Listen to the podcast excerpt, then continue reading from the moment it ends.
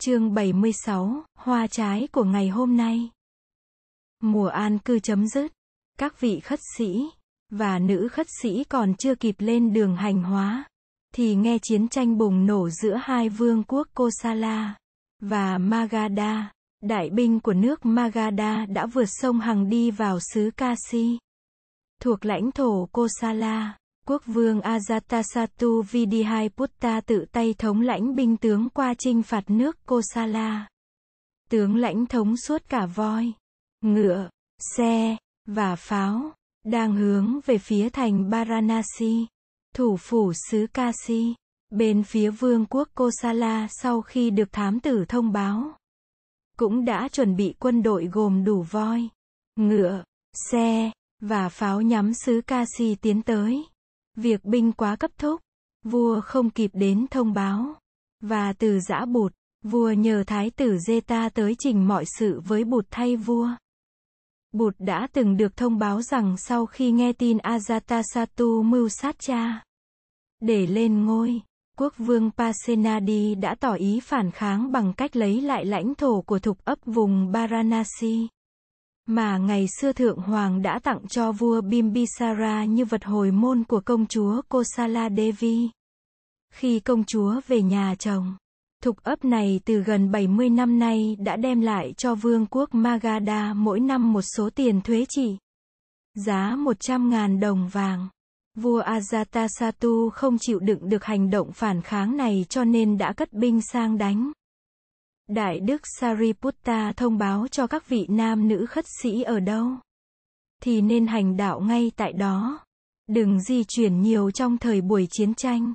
Đại đức cũng xin bụt ở lại Savithi cho đến khi tình hình yên tĩnh.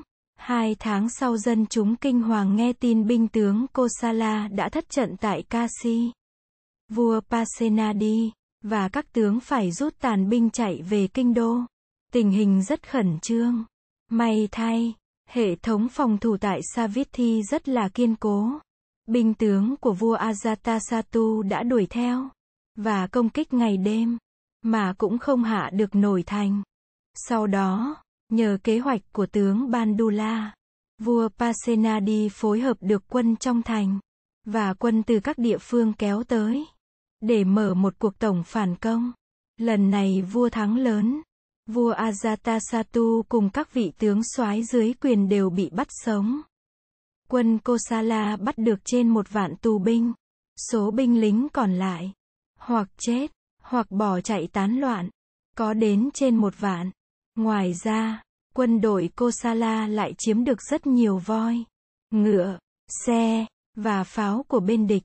Chiến tranh đã kéo dài hơn 6 tháng. Dân chúng Savithi được lệnh tổ chức và ăn mừng thắng trận. Sau khi thu xếp công việc triều đình và binh đội, vua Pasenadi đến thăm Bụt tại tu viện Trúc Lâm. Vua kể cho Bụt nghe những gian nan của cuộc chiến. Vua nói rằng, quốc vương Ajatasattu đã tỏ ý gây hấn vua chỉ chiến đấu tự vệ thôi chứ không hề chịu trách nhiệm về việc châm lửa chiến tranh. Vua trình với Bụt là có lẽ quốc vương Ajatasattu đã nghe lời những vị mưu thần nhiều quá. Bạch Thế Tôn, quốc vương Magadha dù sao cũng là cháu của trẫm. Trẫm không nỡ giết, cũng không nỡ bỏ nó vào chốn lao tu. Xin Bụt chỉ dạy cho trẫm. Bụt nói, Đại vương, xung quanh Đại vương có biết bao nhiêu người thần tử và bạn hữu trung thành. Đại vương thắng trận này không có gì là lạ. Nhưng xung quanh quốc vương Ajatasattu có nhiều phần tử xấu. Và vì vậy vua ấy đã đi lầm đường lạc nẻo. Như Lai xin đề nghị là đại vương nên lấy lý lẽ để tiếp đãi quốc vương Magadha cho đúng cung cách của một ông vua đối xử với một ông vua. Nhưng đại vương cũng phải có thì giờ, để dạy quốc vương Magadha như dạy một người cháu ruột. Đại vương hãy nhấn mạnh đến sự cần thiết của những người bạn hữu tốt và những kẻ thần tử trung kiên. Và cuối cùng đại vương có thể đặt tiệc và đưa vua xứ Magadha về nước. Nền an bình của trăm họ tùy thuộc nơi sự khéo léo của đại vương. Rồi bụt cho gọi một vị khất sĩ trẻ tên là Silavat lên. và giới thiệu vị này với vua Pasenadi. Khất sĩ Silavat vốn là một vị thái tử, con vua Bimbisara, em cùng cha, nhưng khác mẹ với vua Ajatasattu. Silavat là một người con trai khá thông tuệ từ 16 tuổi. Chàng đã được theo học với Đại Đức Moggallana, và đã là một người đệ tử tại gia xuất sắc của Đại Đức. Sau cuộc chính biến xảy ra tại thủ đô Rajagaha, chàng đã xin Đại Đức cho chàng xuất gia. Sau lễ xuất gia, khất sĩ Silavat đã được gửi về tu viện Jetevana ở thủ đô Savithi. Để tu học, Đại Đức Moggallana nghĩ rằng dù Silavat không có ý tranh giành quyền hành với vua Ajatasattu, nhưng gửi vị khất sĩ này qua tu học ở nước Kosala vẫn là có an ninh hơn. Vua Pasenadi hỏi thăm Đại Đức Silavat về tình trạng hoàng gia bên Rajagaha. Và thầy đã cung kính nói hết cho vua nghe tất cả những gì thầy tay nghe mắt thấy. Đại Đức cho vua biết là năm ngoái đã có một người từ thủ đô xứ Magadha tới với sứ mạng ám sát Đại Đức, nhưng Đại Đức đã cải hóa được người ấy, và độ cho người ấy được xuất gia. Hiện vị khất sĩ kia đang được tu học ở một trung tâm không xa thành phố. Quốc vương Pasenadi cung kính lạy tạ bụt, và trở về cung điện. Vua Ajatasattu sau đó được trả tự do, và đưa về nước, lấy tình thương, để xóa bỏ hận thù. Vua Pasenadi lại đem công chúa Vajira, mà gả cho vua Ajatasattu nữa. Quốc vương Ajatasattu đã là cháu nay lại trở nên con rể của vua. Vua còn hứa sẽ trả lại thục ấp ở Varanasi, mà ngày xưa Thượng Hoàng Maha Kosala đã tặng cho sứ Magadha. Quốc vương sứ Kosala đã nghe lời bụt một cách đúng mức. Chiến tranh đã kết thúc. Các vị khất sĩ và nữ khất sĩ lại được phép lên đường hoàng hóa. Vua Pasenadi truyền xây dựng một tu viện mới cho giáo đoàn khất sĩ tại ven thủ đô. Tu viện này lấy tên là Rajakarama. Bụt ở lại vương quốc Kosala liên tiếp trong hai năm. An cư mùa mưa tại tu viện Jetavana Và đi giáo hóa ở nội địa trong những thời gian còn lại. Thỉnh thoảng có tin tức từ vương quốc Magadha do các vị khất sĩ du hành đem về cho Bụt. Các vị ấy kể sau khi bụt rời vương quốc, Đại Đức Divadatta không còn được vua Ajatasattu kính nể nữa.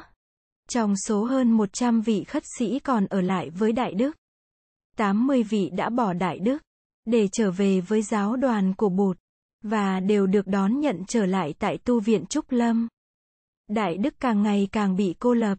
Gần đây Đại Đức bị ốm nằm liệt trên núi Gayasisa. Không đi đâu được cả. Từ ngày chấm dứt chiến tranh giữa hai nước Kosala và Magadha, vua Ajatasattu cũng không còn gặp gỡ Đại Đức Divadatta. Vua cũng không có liên lạc nào với giáo đoàn khất sĩ của Bụt. Vua chỉ thân cận với các vị lãnh đạo của những giáo phái khác. Tuy vậy giáo đoàn khất sĩ vẫn được tiếp tục hành đạo một cách yên ổn. Dân chúng cũng như các vị khất sĩ rất mong ước được Bụt trở về. Núi Linh Thứ và tu viện Trúc Lâm vẫn còn chờ đợi bụt. Y sĩ Jivaka cũng rất tha thiết mong bụt trở về. Mùa lạnh năm ấy Hoàng hậu Malika băng.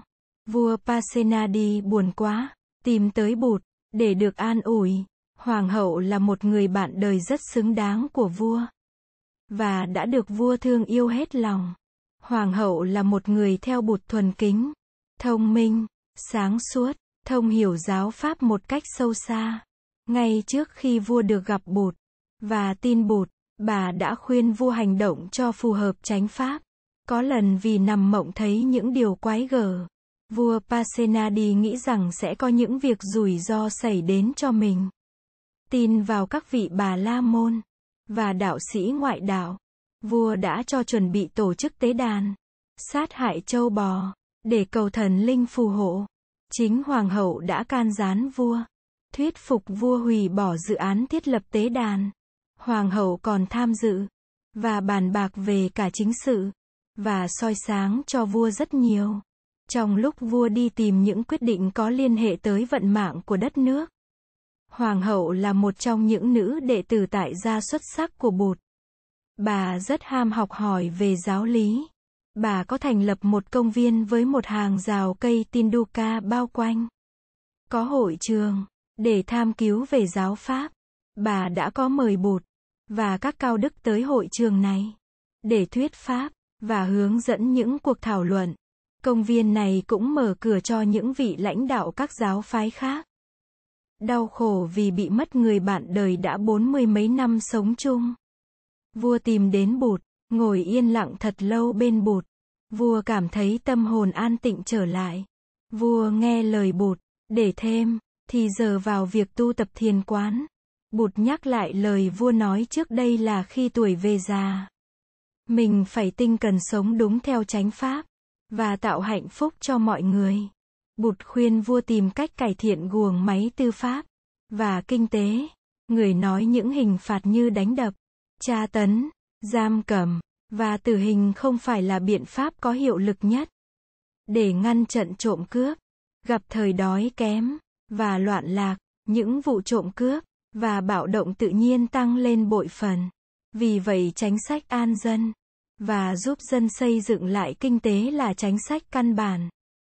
Những biện pháp cần làm là cấp thực phẩm, lúa giống và phân bón cho nông dân nghèo để họ có thể sinh sống và sản xuất, cấp vốn cho nhà buôn, tăng lương bổng cho công tư chức, miễn thuế cho dân nghèo, phế bỏ phương pháp đe dọa, bắt buộc và đàn áp người lao công, cho họ chọn làm những nghề mà họ thật sự ưa thích, tạo cơ hội và phương tiện cho họ được hành những nghề ấy.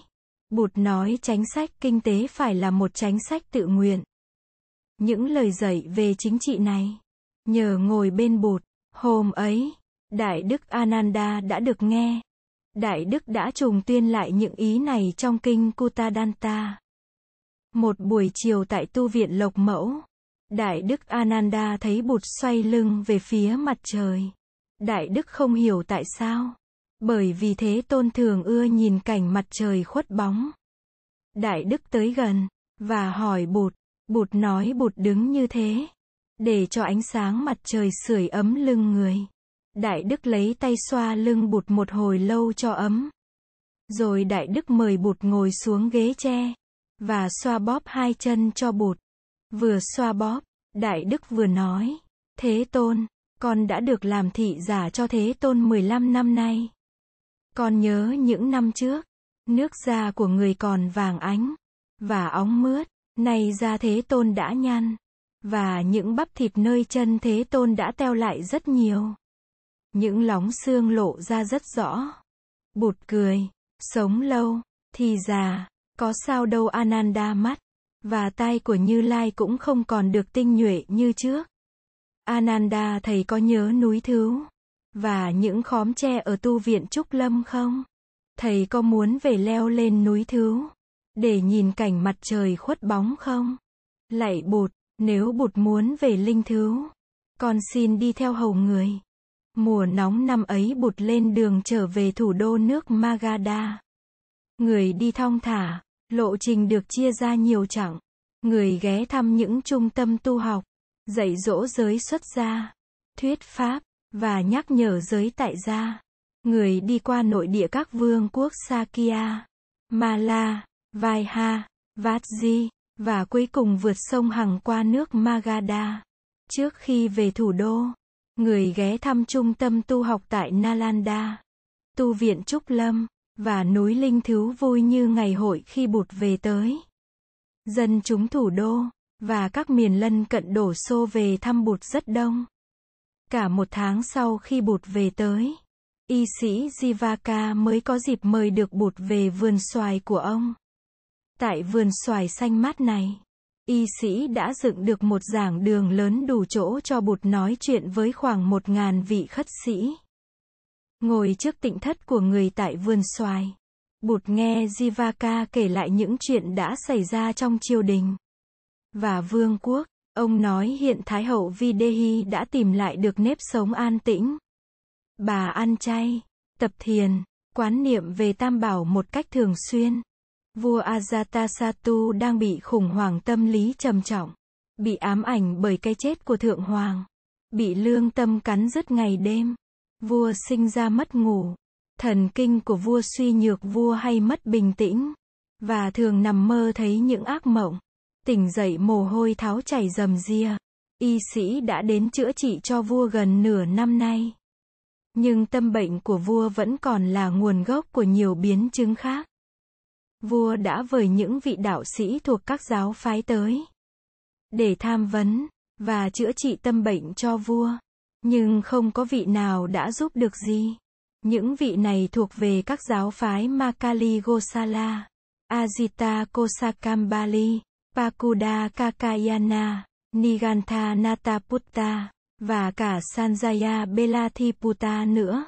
Vị nào cũng muốn làm vừa lòng vua, để giáo phái mình được thừa hưởng ân huệ, nhưng không vị nào thành công. Có một hôm, vua vời Thái hậu vào ăn cơm chung với hoàng hậu, và thái tử Udayibada. Thái tử Udayibada chưa đầy ba tuổi, nhưng tính tình đã khó khăn, và không điềm đạm chút nào. Vua thương yêu thái tử rất mực. Thái tử đòi gì được nấy. Hôm đó thái tử đòi đem con chó vào bàn ăn chung. Đây là một điều cấm kỵ. Nhưng vì chiều con, vua đã cho phép thái tử đem chó vào. Trong bữa ăn, hơi ngượng với thái hậu. Vua nói, đem chó vào bàn ăn thật không dễ chịu tí nào. Thái hậu nói, con thương con của con. Cho nên con, để nó đem chó vào ngồi chung. Điều này có gì là lạ? Con nhớ ngày xưa cha con vì thương con, mà hút máu mủ trong tay của con không? Con không nhớ, xin Thái hậu kể lại cho con nghe. Một hôm, ngón tay trỏ của con bị đau, và sưng vù lên, một cái nhọt đã mọc ngay dưới móng tay, làm nhức nhối khiến con khóc suốt ngày đêm. Không có đêm nào con ngủ được. Cha, và mẹ của con cũng không tài nào nhắm mắt. Cha con ẵm con, để lên đầu gối, ngậm ngón tay đau của con trong miệng, để truyền hơi ấm qua. Một mặt, để con đỡ đau, một mặt, để cái nhọt nhờ sức ấm, mà cương mù sớm, như thế trong suốt bốn ngày đêm. Khi cái nhọt đã cương mù, và mù đã chín, cha con mới bắt đầu mút cho mù thoát ra khỏi ngón tay. Nhờ vậy, mà con lành bệnh, cha con mút hết mù, và máu độc rồi, nhưng không dám rút tay con ra sợ con bị rát. Cha con cứ giữ mù, và máu trong miệng như thế cho đến khi không chịu nổi, thì cha con nuốt máu, và mù cho con đỡ rát. Mẹ nói như vậy, để con biết ngày xưa cha con thương con như thế nào.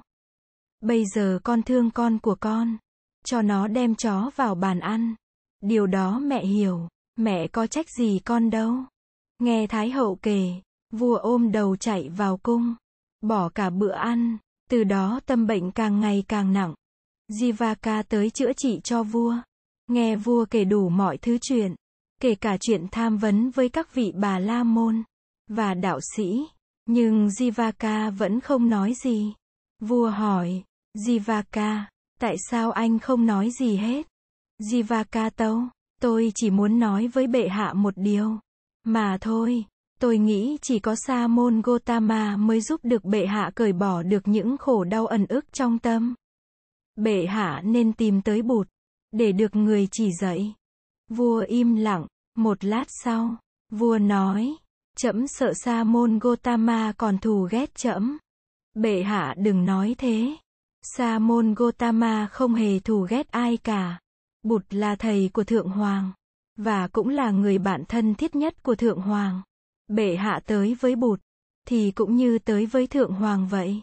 Bệ hạ tới với Bụt, để tìm lại sự an ổn trong tâm hồn, và cũng là, để hàn gắn lại những gì đã đổ vỡ trong quá khứ. Tài y khoa của tôi không bằng được một phần triệu tài chữa trị của Bụt. Bụt không phải là một ông thầy thuốc, mà là vua của những ông thầy thuốc. Có người đã gọi Bụt là Y Vương. Sau cuộc đàm đạo đó, vua đã chấp nhận việc đi thăm Bụt. Y sĩ Jivaka xin Bụt nghỉ ngơi trên núi ít tháng, và đi thăm hỏi các trung tâm tu học trong vùng. Y sĩ mong ước sẽ được thỉnh Bụt về vườn xoài an trú một tháng trong mùa nóng. Chính trong vườn xoài của ông, mà y sĩ Jivaka đã sắp đặt cuộc gặp gỡ giữa vua và bụt. Lần đầu vua ngự giá tới bụt là vào một đêm trăng. Vua cùng đi với hoàng gia và các cung phi mỹ nữ. Có quân lính đi hộ tống. Đi gần tới chỗ bụt. Bỗng nhiên vua phát ra sợ hãi. Tóc gáy dựng ngược. Vua cảm thấy cảnh tượng an tĩnh quá. Jivaka đã nói bụt ở chung với gần một ngàn vị khất sĩ. Vậy, mà tại sao khung cảnh quá im lặng như thế này? Vua sợ bị người ta lừa vua tới.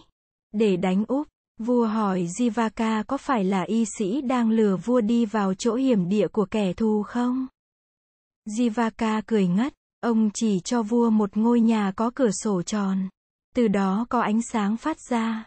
Ông nói, Bụt hiện đang ngồi trong giảng đường với các vị khất sĩ. Vua xuống voi, đi với Jivaka, và những người hộ vệ. Đuốc thắp sáng trưng, vào tới cổng giảng đường. Jivaka chỉ cho vua thấy một người đang ngồi trên pháp tòa. Dựa lưng vào cột nhà chính giữa. Trước mặt pháp tòa các vị khất sĩ đang trang nghiêm ngồi. Jivaka nói, Bụt là người ngồi chính giữa đó. Vua rất lấy làm cảm phục. Gần một ngàn người ngồi. Mà im lặng không có một tiếng động nào. Cảnh tượng trang nghiêm quá đỗi. Ngày xưa vua đã từng thấy bụt trong cung. Nhưng đã có bao giờ vua tới tu viện. Để gặp bụt. Và nghe thuyết pháp đâu. Bụt mời vua. Và hoàng gia ngồi.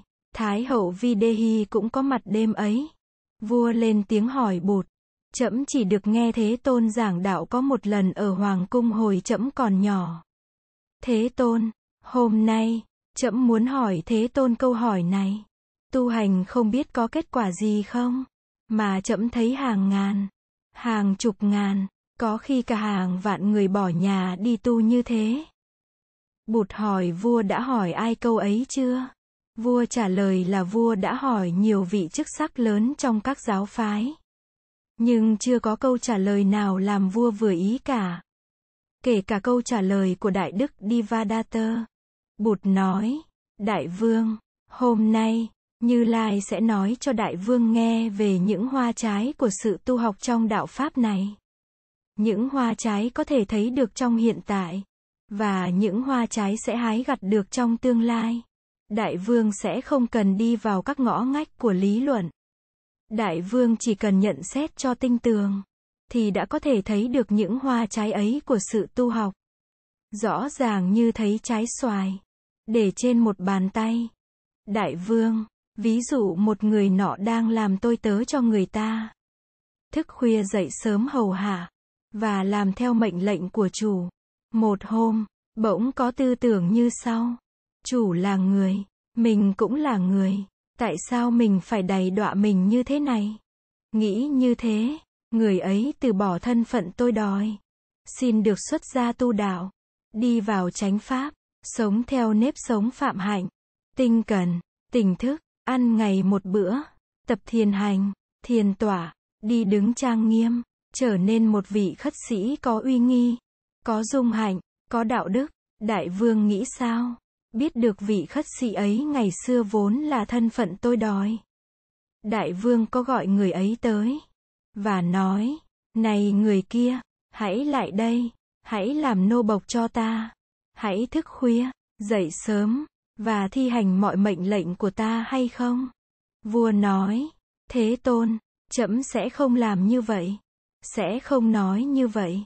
Trái lại chấm sẽ cung kính làm lễ người ấy mời người ấy xuống để cúng dường và sẽ ra lệnh bảo vệ cho người ấy đúng theo luật pháp. Bụt nói, Đại vương, đó là hoa trái đầu tiên mà người sa môn khất sĩ gặt hái. Người ấy thoát được sự kỳ thị giai cấp, kỳ thị chủng tộc, kỳ thị giàu nghèo và khôi phục được phẩm cách của một con người. Vua nói, hay lắm, thế tôn xin người dạy thêm. Bụt nói, Đại vương, nhân phẩm tuy vậy chỉ là những hoa trái đầu. Vị khất sĩ nhờ hành trì 210 giới, mà được an trú trong một trạng thái vô ưu và thanh tịnh, những người không giữ giới có thể phạm vào các tội lỗi như giết người, trộm cắp, tà dâm, dối gạt, say xưa, và tự đưa mình tới những hình phạt đớn đau về thân thể cũng như về tâm thần. Vị sa môn khất sĩ không những hành trì nam giới, không sát sanh, không trộm cắp, không tà dâm, không dối gạt, không say xưa, mà còn hành trì trên 200 giới khác. Vì vậy vị ấy sống trong một trạng thái thật an ninh, thật nhẹ nhõm, trạng thái mà những người không giữ giới không thể nào có được. Giới luật ngăn ngừa không? Để cho ta rơi rớt vào lỗi lầm, đem lại cho ta một trạng thái an ninh và nhẹ nhõm. Đó là một loại hoa trái khác của sự tu học, có thể gặt hái ngay trong thời gian hiện tại. Vua nói, hay lắm Thế Tôn, xin người dạy tiếp cho. Bụt nói, Đại Vương, vị sa môn khất sĩ không có gì ngoài ba chiếc áo cà sa và một chiếc bình bát. Người ấy không gây thù oán, không sợ ai ban đêm tới hành thích mình. Vị ấy có thể ngủ một mình trong rừng, dưới một gốc cây, thanh thản, vô ưu, lặng lẽ, không sợ hãi là một niềm hạnh phúc lớn. Đó là một loại hoa trái khác của sự tu học, có thể gặt hái ngay trong thời gian hiện tại. Vua dùng mình, rồi vua nói, hay lắm, thế tôn xin người dạy tiếp cho trẫm. Bụt nói, đại vương, vị sa môn khất sĩ sống đơn giản tới mức tối đa. Mỗi ngày chỉ ăn một bữa, bình bát một chiếc, nhưng cơm ngàn nhà, không nghĩ đến chuyện làm giàu, không chạy theo danh vọng, không tích chữ, không tom góp, sống đúng theo phép chi túc, và không chạy theo một tham vọng hay một ước muốn nào. Sự thành thơi là một niềm hạnh phúc lớn.